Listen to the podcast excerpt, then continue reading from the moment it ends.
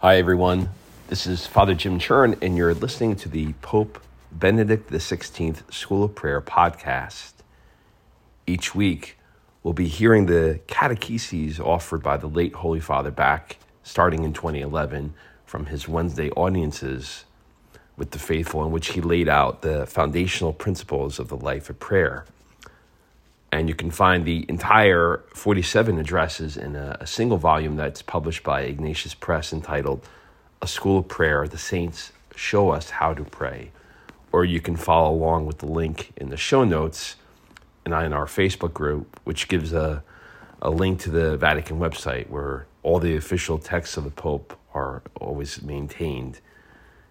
Thanks so much for your interest in joining us as we lean into the, the clarity and the beauty of Pope Benedict the 16th teaching.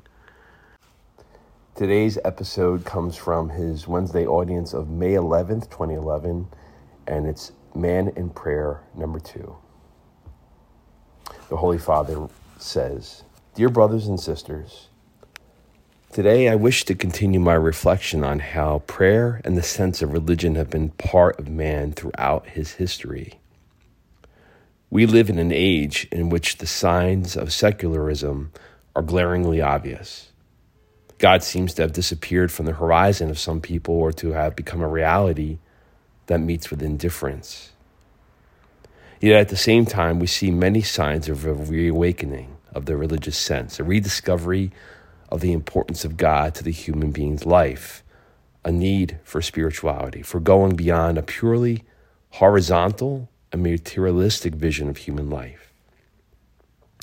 A look at recent history reveals the failure of the predictions of those who, in the age of the Enlightenment, foretold the disappearance of religions and who exalted absolute reason detached from faith, a reason that was to dispel the shadows of religious dogmatism and was to dissolve the world of the sacred restoring to the human being freedom, dignity, and autonomy from God.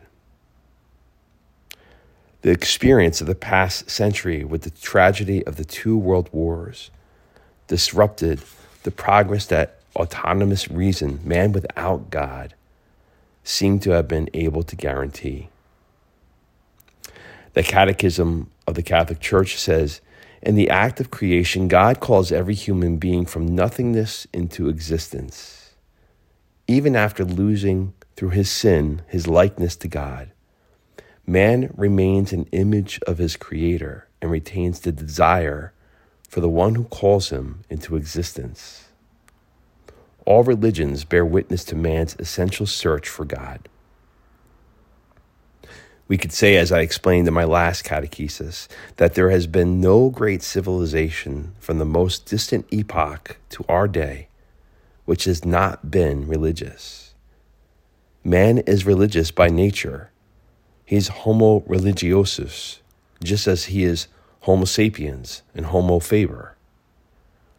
The desire for God, the Catechism states further, is written in the human heart because man is created by God and for God. The image of the Creator is impressed on his being, and he feels the need to find light to give a response to the questions that concern the deep meaning of reality. A response that he cannot find in himself in progress in empirical science. The Homo religiosus does not only appear in the sphere of antiquity, he passes through the whole of human history.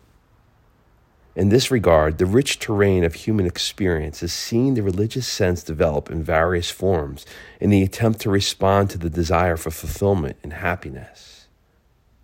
The digital man, like the caveman, seeks in the religious experience ways to overcome his finiteness and to give security to his precarious adventure on earth. Moreover, life without a transcendent horizon would not have its full meaning. And happiness, for which we all seek, is spontaneously projected toward the future and the tomorrow that has yet to come. In the Declaration Nostra Aetate, the Second Vatican Council stressed in summary form Men look to their different religions for an answer to the unsolved riddles of human existence. The problems that weigh heavily on the hearts of men are the same today as in the ages past. What is man? Who am I? What is the meaning and purpose of life? What is upright behavior and what is sinful? Where does suffering originate? And what end does it serve? How can genuine happiness be found? What happens at death? What is judgment? What reward follows death? And finally, what is the ultimate mystery beyond human explanation, which embraces our entire existence, from which we take our origin and towards which we tend? Man knows that by himself he cannot respond to his own fundamental need to understand However much he is deluded and still deludes himself that he is self sufficient, he experiences his own insufficiency. He needs to open himself to something more, to something or someone who can give him what he lacks. He must come out of himself toward the one who is able to fill the breadth and depth of his desire.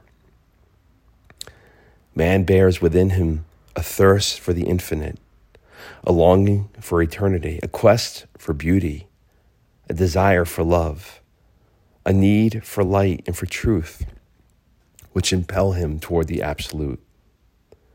Man bears within him the desire for God, and man knows in a certain way that he can turn to God. He knows he can pray to him.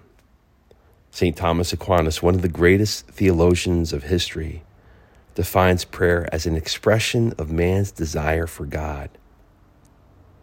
This attraction to God, which God Himself has placed in man, is the soul of prayer, which then takes on a great many forms in accordance with the history, the time, the moment, the grace, and even the sin of every person praying. Man's history has, in fact, known various forms of prayer because he has developed different kinds of openness to the other and to the beyond, so that we may recognize prayer as an experience present in every religion and culture. Indeed, dear brothers and sisters, as we saw last Wednesday, prayer is not linked to a specific context, but is written on the heart of every person and of every civilization. Of course, when we speak of prayer as an experience of the human being as such, of the human orans, it is necessary to bear in mind that it is an inner attitude before becoming a series of practices and formulas, a manner of being in God's presence before performing acts of worship or speaking words. Prayer is centered and rooted in the inmost depths of the person It is therefore not easily decipherable, and for the same reason can be subject to misunderstanding and mystification. In this sense, too, we can understand the expression, prayer is difficult. In fact, prayer is the place par excellence of free giving, of striving for the invisible, the unexpected, and the ineffable. Therefore, the experience of prayer is a challenge to everyone, a grace to invoke, a gift of the one to whom we turn.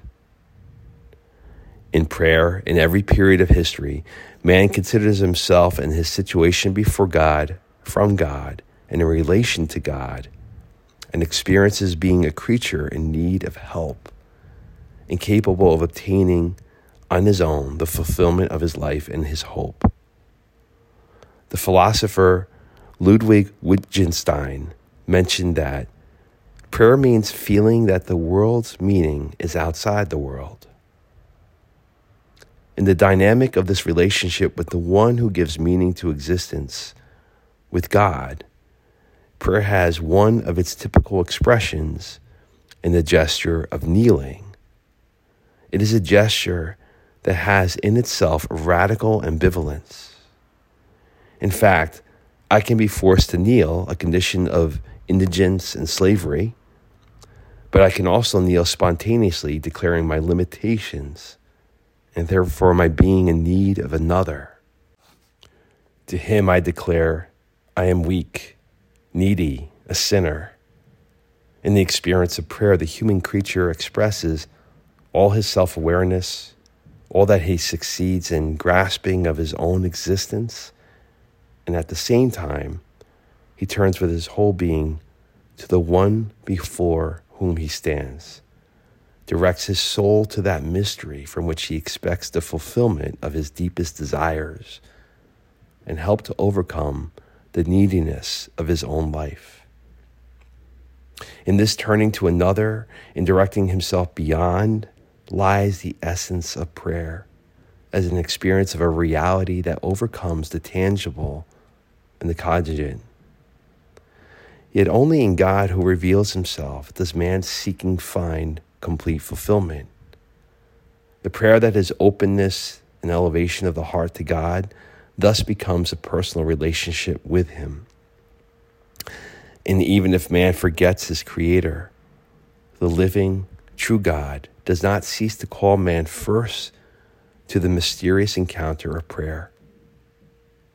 As the Catechism says, in prayer, the faithful God's initiative of love always comes first. Our own first step is always a response. As God gradually reveals himself and reveals man to himself, prayer appears as a reciprocal call, a covenant drama through words and actions, this drama engages the heart. It unfolds throughout the whole history of salvation. Dear brothers and sisters, let us learn to pause longer before God, who revealed himself in Jesus Christ.